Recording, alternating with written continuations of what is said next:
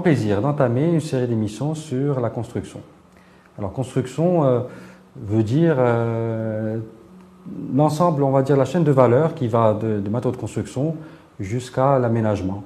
C'est le cadre bâti et le cadre de mobilité. Voilà, euh, l'infrastructure et l'habitation, les lieux de travail, et puis l'infrastructure, et puis la mobilité que l'on fait de, de part et d'autre.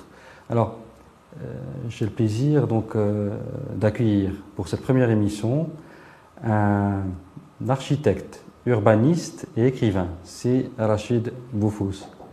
Alors, il a écrit son premier roman, Chronique du Détroit, et à cette occasion, nous euh, entamons donc cette, cette émission en parlant des villes, les villes marocaines et quel modèle euh, pour ces villes. Euh, alors, une série de questions sur les, les villes dans le monde, l'histoire des villes dans le monde, les villes marocaines et ensuite le devenir des villes. Première question à Si Rachid. Alors, vous êtes architecte, vous êtes urbaniste, euh, comme je rappelais, vous êtes un excellent conteur. On voit souvent vos, euh, posts euh, sur Facebook qui sont très lus euh, et très suivis, et je pense que c'est à l'occasion de cela que vous avez ensuite eu l'idée d'écrire un livre. Est-ce bien cela? Oui, tout à fait. Euh, merci pour l'invitation, effectivement. Cette vocation d'écrivain m'est venue un peu sur le tard, comme vous l'avez si bien dit, je suis euh, architecte urbaniste à la base, j'exerce depuis une trentaine d'années, donc euh, euh, un peu partout au, Maroc. euh, je travaille justement sur euh, beaucoup sur l'urbanisme, sur l'urbanisme des villes, sur le, devenir des, villes, sur le futur des, des, des grandes agglomérations marocaines. Et donc, euh, euh, à travers, bon, c'est euh, durant les moments de distraction, disons, je, me mets à, écrire. Je suis un grand lecteur de l'histoire, l'histoire du Maroc, et vous savez que l'histoire parle aussi de l'urbanisme, parle aussi du développement des villes, donc parce que c'est la base même des civilisations humaines. Et donc j'ai été amené à, apprendre énormément de choses et, et puis de, le désir est venu de, transmettre ce que j'ai appris dans ces, ces, livres et notamment de, de raconter dans ce, dans ce premier roman une, une, une histoire en quelque sorte, une, une ambiance euh, urbaine qu'a vécu la ville de Tanger durant la première moitié du XXe siècle. Donc c'est un peu, c'est toujours en rapport avec mon métier de base, hein, l'écriture, même le, roman. Et voilà, donc. Et justement, comme vous l'avez euh, si bien dit, euh, en termes de civilisation, euh, les civilisations se sont constituées autour des villes. Uruk, Ninive, Babylone, Athènes, Sparte, Rome. alors on va plus loin, on, va, on, s'approche un petit peu plus. Ensuite la Mecque, Constantinople, Gênes, puis Londres, Paris, et dernièrement New York et, et la Silicon Valley. Alors c'est quoi une ville? Alors, en, une, en, définitif Une ville est un regroupement de, de populations dans un seul et même endroit où ils pratiquent un certain nombre d'activités, notamment des activités industrielles, des activités liées à la, à la culture, euh, liées à l'industrie, liées à la, à la politique. Et euh, donc, c'est ce, ce regroupement de, de population. Nous l'avons remarqué pour la première fois dans l'histoire humaine à la fin du néolithique, où des, êtres humains euh, ont décidé de se, regrouper autour de bâtisses euh, dans le bassin de la mer Noire, notamment du côté de la Moldavie, de l'Ukraine, de la Roumanie, où nous avons vu l'apparition des premières villes dans l'histoire humaine et qui datent à peu près euh, entre 7000 et 5000 ans avant Jésus-Christ. Après, effectivement, il y a eu un déplacement, bien sûr, de la population humaine vers le croissant fertile de, de Mésopotamie, où nous avons vu éclore de nouvelles cités, euh, notamment du côté de, de l'actuel Irak. Donc, euh, notamment, la, la, on a eu la plus grande euh, ville de l'ancienne Antiquité euh, mésopotamienne à Uruk, donc vers moins 3500 ans avant Jésus-Christ. Et après, bien sûr, il y a eu aussi l'éclosion de la civilisation égyptienne, donc au moins 3000 ans. Et petit à petit, les êtres humains ont retrouvé dans ce schéma de regroupement la possibilité de bâtir des civilisations différentes, de bâtir aussi des monuments. Et puis ça, ça, ça correspondait aussi avec l'apparition des grandes religions euh, euh, donc, euh, qui, qui, ont fait que nous avons, que les êtres humains ont construit aussi des lieux de culte et des temples, et puis des lieux aussi où ils célébraient le roi, comme les pyramides, comme un certain nombre de, de bâtisses. Et petit à petit, l'histoire humaine a commencé à s'organiser autour de, de, ce qu'on a appelé les, les, les, villes, donc les cités, où les, le, l'être humain a commencé à bâtir sa, sa civilisation comparativement à ce qu'il avait vécu jusqu'à cette époque dans le milieu rural, où il, vivait dans la nature, où, c'était des, populations éparses, euh, dispersées. La ville, c'est tout à fait le contraire. C'est là où se retrouvent les gens, mais pas forcément les gens d'une seule et même tribu ou ethnie, parce qu'on appellerait ça plutôt un village où les gens d'une même catégorie euh, ethnique se retrouvent, mais beaucoup plus des gens différents qui viennent de différents lieux, de différentes régions. Et là, c'est la cité, la ville, et la ville est différente et cosmopolite, elle, accueille toutes les migrations d'où qu'elles viennent, et c'est ce schéma qui est resté toujours vers nous 2000 ans après Jésus-Christ. Voilà. Donc une ville, c'est l'emplacement où des gens se regroupent pour faire du commerce, pour commercer, euh, pour euh, entretenir des relations euh, humaines et, politiques et administratives et, commerciales. Et en termes d'alimentation, est-ce qu'il était préférable, ce qui était souhaitable, c'était important, je pense, qu'il y ait quand même des cours d'eau, des fleuves, de l'eau, un pays où on pouvait faire, euh, on pouvait donc euh, euh, faire de, l'élevage, faire de la, faire de l'agriculture, et ensuite pouvoir, s'il le faut, exporter, échanger, donc des voies de commerce. Est-ce que c'est toujours le cas actuellement? Bien sûr. Écoutez, il y a des, les, villes ne se créent jamais ex nihilo, c'est-à-dire il faut toujours qu'il y ait euh, à côté, bien sûr, l'élément le plus important, c'est l'eau. Bien sûr, c'est ce qui est la base de, toute vie. il faut que ça soit assez proche de, que ce soit de, de voies navigables, que ce soit de fleuves, mais aussi de, de possibilités d'avoir des, des, des, routes, enfin des possibilités de, de, créer des, voies commerciales, d'être sur des, des nœuds ou des hubs commerciaux euh, qui permettent justement à ce que cette ville soit connectée avec le reste de l'humanité, enfin le, reste des autres, des autres civilisations.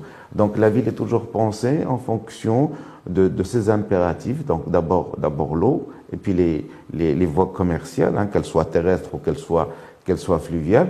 Tout ça est resté euh, pratiquement à ce stade euh, jusqu'au 19e siècle puisqu'on est passé avec la révolution industrielle, avec le moteur à vapeur, donc on a inventé le chemin de fer et puis on a inventé la voiture, et ce qui a permis justement à l'être humain de toujours se déplacer un peu plus, un peu plus loin, même dans des zones euh, qui sont moins hospitalières, et de créer des villes. Euh, mais bien sûr, l'eau est toujours, euh, est toujours un impératif important, mais on n'est plus sur euh, des, des, situations où on est à côté de voies commerciales, étant donné qu'on a, que l'être humain a gagné en liberté, notamment avec l'invention de l'aviation aussi. Donc on se retrouve aujourd'hui avec des villes qui existent même dans des, des steppes euh, russes euh, ou même euh, au Sahara, etc., dans des zones très éloignées et souvent inhospitalières.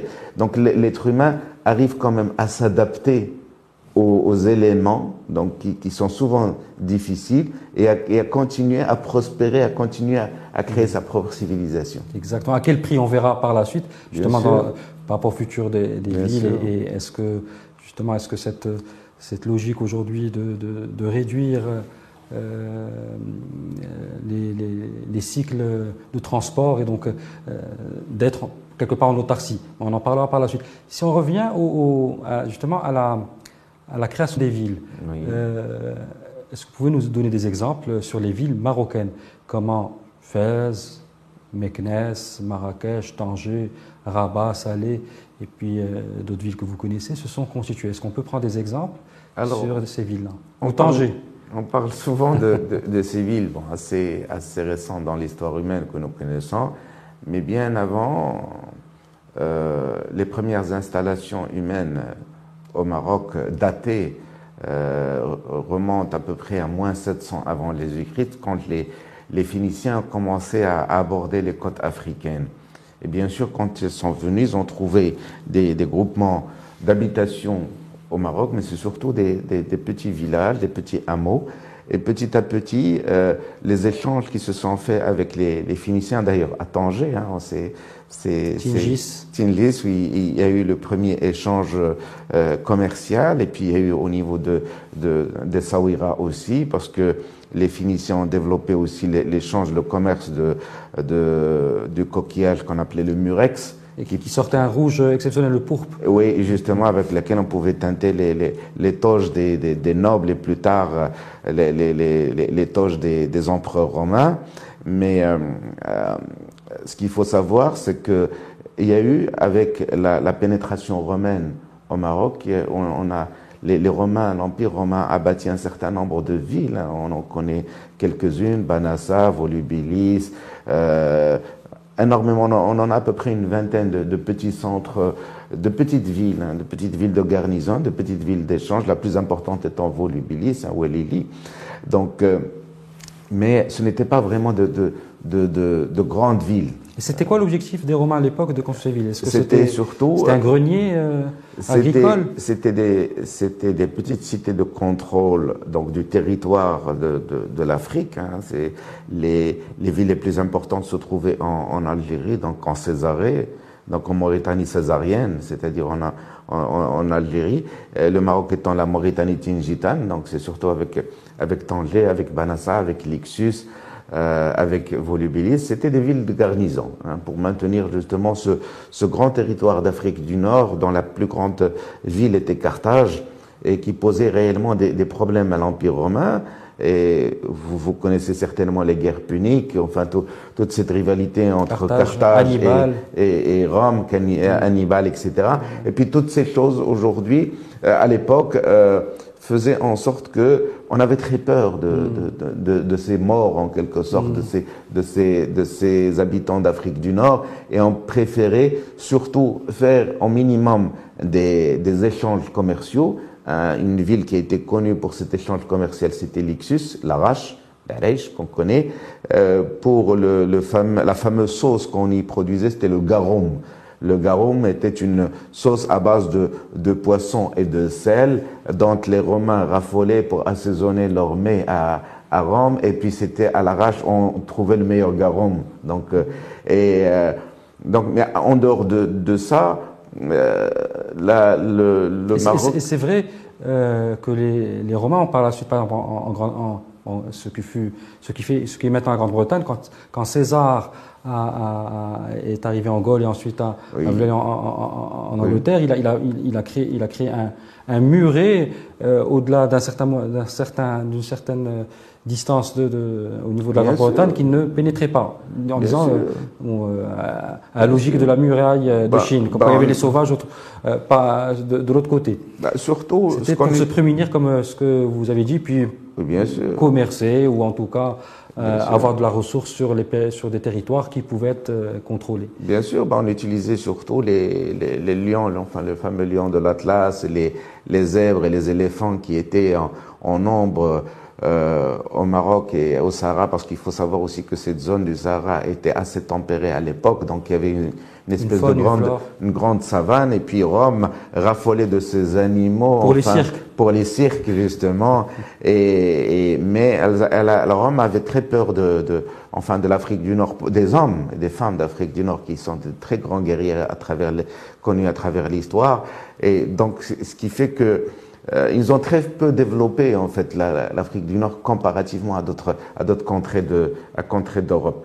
Mais, mais par, par, par, contre, ils ont apporté aussi de, de cultures de masse. Par exemple, l'empereur Adrien a ramené vers, vers 160 après Jésus-Christ, il a apporté la, la culture de, de l'olivier en masse dans toute l'Afrique du Nord. Donc, alors que l'olivier existait avant, mais il n'était pas, c'était pas une culture d'exportation. Il fallait savoir aussi que l'Afrique du Nord exportait aussi du blé, donc qui était dans les dans les plaines de la Métidja en Algérie, mais aussi au, au Maroc. On, on, exportait énormément de, de, de, raisins, enfin de vin, etc. Donc c'est connu que les échanges entre Rome et l'Afrique du Nord étaient, étaient très importants. Après, avec le temps, bien sûr, ça, ça a évolué. Bon, euh, il faut savoir qu'il y a eu énormément de, de, de, royaumes euh, berbères euh, au, au, Maroc, notamment vous parliez tout à l'heure de Jules César. Nous avions un, grand roi qui s'appelait Juba I. Le problème, c'est que ce roi avait choisi le, parti qui était contre Jules César et puis il a été tué et puis Rome, enfin le, successeur de César Auguste, avait pris son fils, son fils Juba II. Juba II, et il l'a élevé à la cour de Rome, et il, a, il lui a enseigné tout ce que qu'on savait à l'époque, enfin de, de culture euh, hellénistique, etc. Puis il l'a fait marier avec la fille de Cléopâtre. Cléopâtre, Cléopâtre c'est l'aîné, et il a fait roi justement du, du, du Maroc. Et c'est l'époque de l'Antiquité marocaine euh, la plus brillante, effectivement, où ce roi Juba II a ramené de grands savants au Maroc. Il a vraiment, euh, il était très érudit. Et, et, et, c'est à cette époque où, vraiment la, le, le, Maroc et puis tout, tout, tout cette, ce territoire qu'on appelait la, la Mauritanie euh, a connu un grand, un grand développement et puis l'émergence de grandes cités j'ai parlé tout à l'heure de Cherchel en, Algérie. Donc, il y avait aussi euh, euh, Volubilis a pratiquement triplé de, volume. Hein, donc, elle a accueilli énormément de, gens et est devenue vraiment une grande ville. Ce qui va poser problème quelques siècles plus tard, quand euh, Moulay Idriss va venir au, Maroc et euh, justement il va être élu roi euh, du Maroc. Hein, C'est le, premier roi de, de l'époque islamique, donc Moulay Idriss Ier et il va se retrouver à l'étroit dans cette ville de, de, de, de de, de, Volubilis et il va déménager vers un lieu justement où il y avait beaucoup d'eau parce qu'il n'y avait pas assez d'eau à Volubilis et ils vont trouver un endroit à côté euh, donc de, de, la plaine de Seis où il y avait un grand fleuve, où l'eau ne tarissait jamais. Et puis il va s'installer là-bas. Il y avait une petite tribu d'Awaraba qui, qui, qui... Ils l'ont accueilli d'abord à, à, Ils l'ont accueilli à Zahran, mais il y avait une autre des cousins à eux qui était du côté de, de ce qui va devenir Fès. Donc c'est Moulay Idriss Ier qui va créer Fès. Après, son fils va, va venir après. Et Moulay Idriss II va vraiment euh, apporter, permettre à toutes les populations qui viennent d'un peu partout de venir s'installer dans ce qu'on appelait le Fes el Donc il va créer deux grands quartiers totalement séparés, c'est-à-dire Adouat al-Andalus ou Adouat al-Qarawiyyin. Adouat al-Andalus, ce sont des, des, des, Arabes, mais aussi des Marocains, des Berbères qui ont fui l'Espagne à l'époque où un, un, un calife omeyyade, enfin un émir omeyyade avait, suite à une émeute en Andalousie vers 800, vers 840. La euh, de mémoire. Non, non, euh, Al-Hakam de Hakam I, le, cruel. Euh, des gens euh, se sont rebellés contre lui à, à, Cordoue et puis il a, donc euh, il, il, il, a en quelque sorte euh, poussé ces gens à émigrer. Ils sont venus à Fès et Moulay Idriss de les a accueillis. Donc il les a, donc il a créé ce quartier Adouat al-Andalus où des gens se sont installés, bien sûr avec les, les Berbères à Ouraba. Et puis il y a des gens qui sont venus aussi de Tunisie, donc des Khairawan. Donc il a créé le quartier, euh, donc Adout al-Qarawiyyin.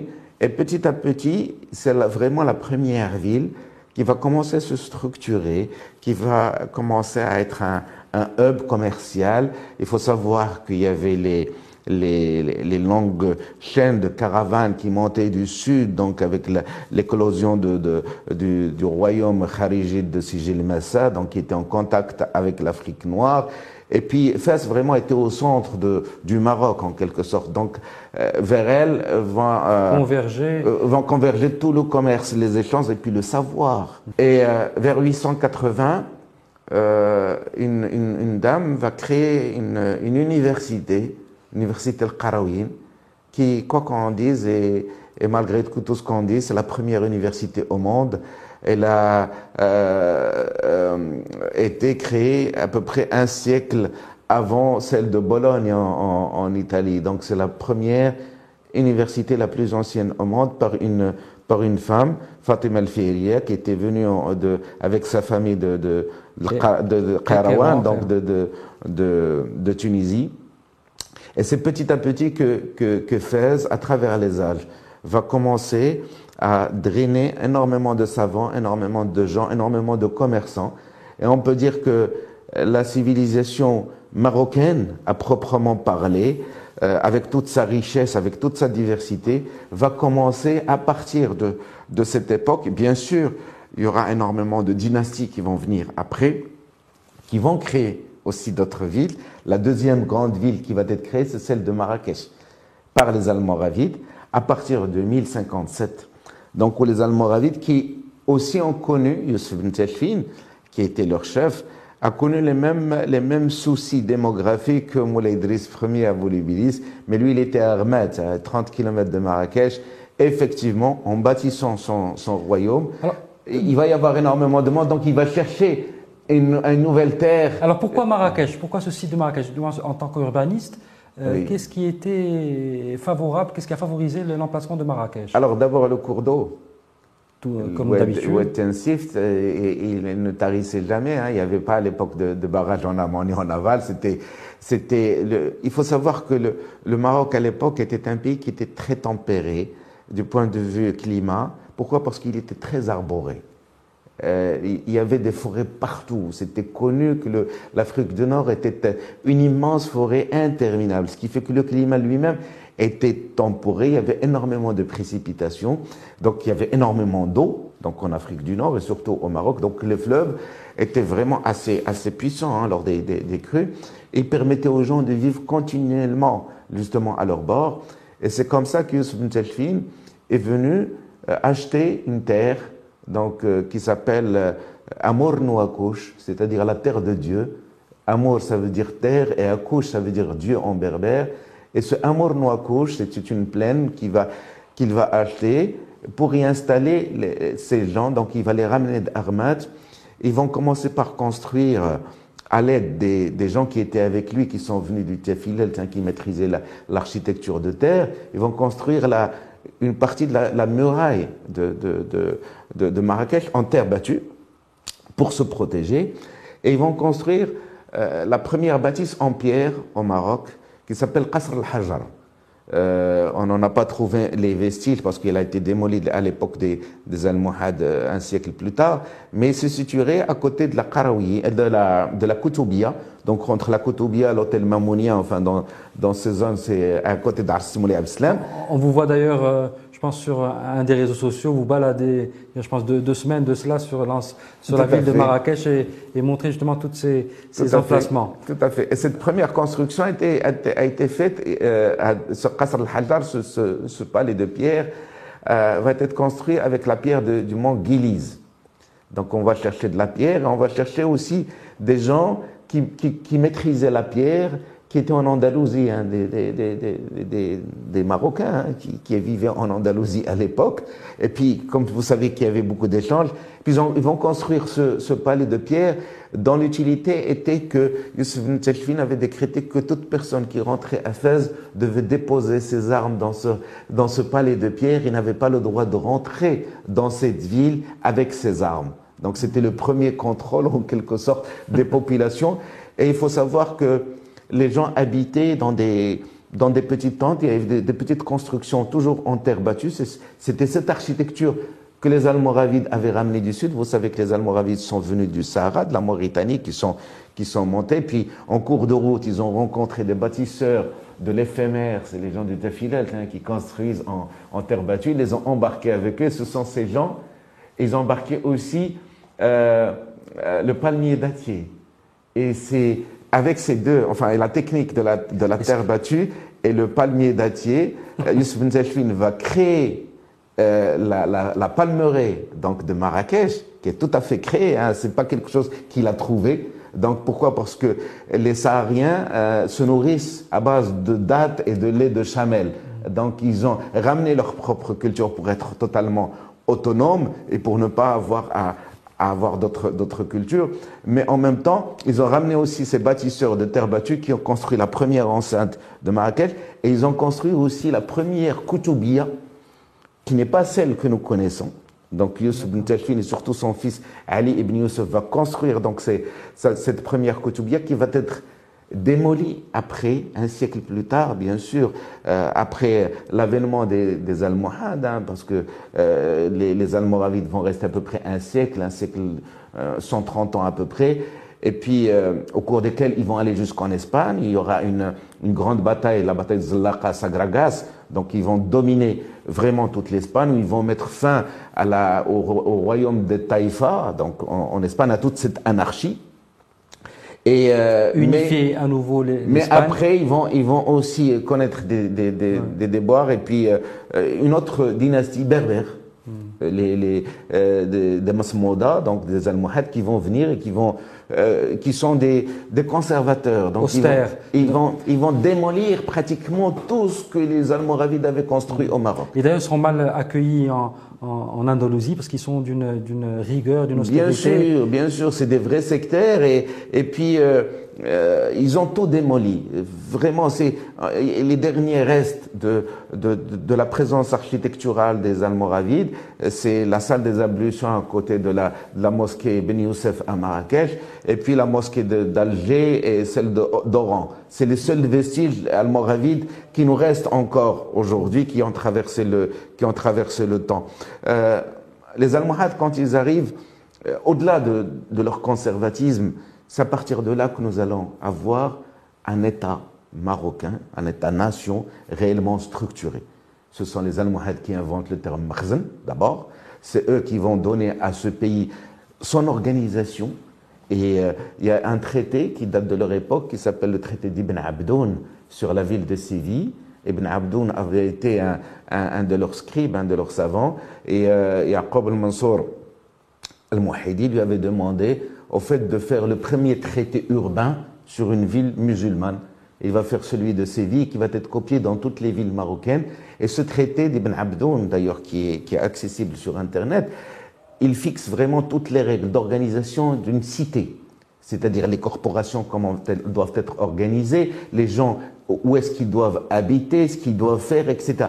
Et c'est ce modèle d'Ibn Abdoun euh, que les Almohades vont appliquer dans toutes les, les médinas marocaine où en trouvant aujourd'hui les marchés dans un endroit, l'habitat dans un autre, les, les, les, fonctions polluantes dans un certain endroit, et puis il y a les fonctions aussi de contrôle, les muhtasib, toutes ces, toutes ces choses de, de, de contrôle, fonctions. les fonctions, il y avait même des polices de mœurs aussi qui étaient euh, installées. Tout ça, les Almohades vont le mettre euh, en, en, en marche. Pourquoi? Parce que les villes marocaines, les médinas marocaines notamment, Fès et Marrakech, qui étaient les plus importantes à l'époque, c'était des, villes à plus de 200 000 habitants chacune à, l'époque. Et elle, elle, elle, elle, elle, ramenait, enfin, elle acceptait énormément de gens. Et puis, tous ces gens-là, euh, il devait y avoir un contrôle de ces, de, de, de ces populations. Et les Almohades avaient instauré un principe que, après la dernière prière du soir, les portes de la Médina étaient fermées et quand on n'était pas invité chez quelqu'un dans une ville, dans une Médina, ou euh, si on ne venait pas euh, dans, dans, un caravansérail, on ne devait pas rester en ville. On devait sortir de, de, la, de la, ville, de la Médina et, euh, et aller passer la nuit euh, en dehors. Alors, c'est des anecdotes qu'on raconte, par exemple, sur entre les gens de Rabat, les gens de Salé, quand ils devaient quitter un certain moment de la journée Bien sûr, il y avait, un, il y avait un, contrôle pour des questions d'hygiène, pour des questions aussi de, de salubrité et pour, pour des questions aussi techniques, hein, autant de masse. Euh, c'est-à-dire les, les, structures de la, de la, ville ne pouvaient pas accueillir autant de, de population, ne serait-ce que aujourd'hui ce que nous connaissons sur les villes. Euh, comme Fès, etc. Nous avions, euh, avant l'indépendance, il y avait une famille par, par Riyad. Aujourd'hui, vous avez une dizaine de familles par Riyad, parce que euh, la, structure sociale qui existait avant euh, a totalement disparu après l'indépendance, et ce qui fait qu'aujourd'hui, nous avons une immense pression, même sur la structure architecturale, la structure technique des bâtiments, ce qui fait que nous avons des effondrements aujourd'hui, nous avons des problèmes d'hygiène, nous avons des problèmes d'assainissement qui, à l'époque des Almohades, des Almoravides, des Sadiens, des Alaouites au début, etc., ça n'existait pas parce qu'il y avait un équilibre justement dans la cité. La cité était contrôlée par, les, par, par ses gouvernants. Donc c'est, et, c'est cette harmonie, quand les Européens arrivent en 1912, les Français surtout, voient, trouvent au Maroc un État structuré.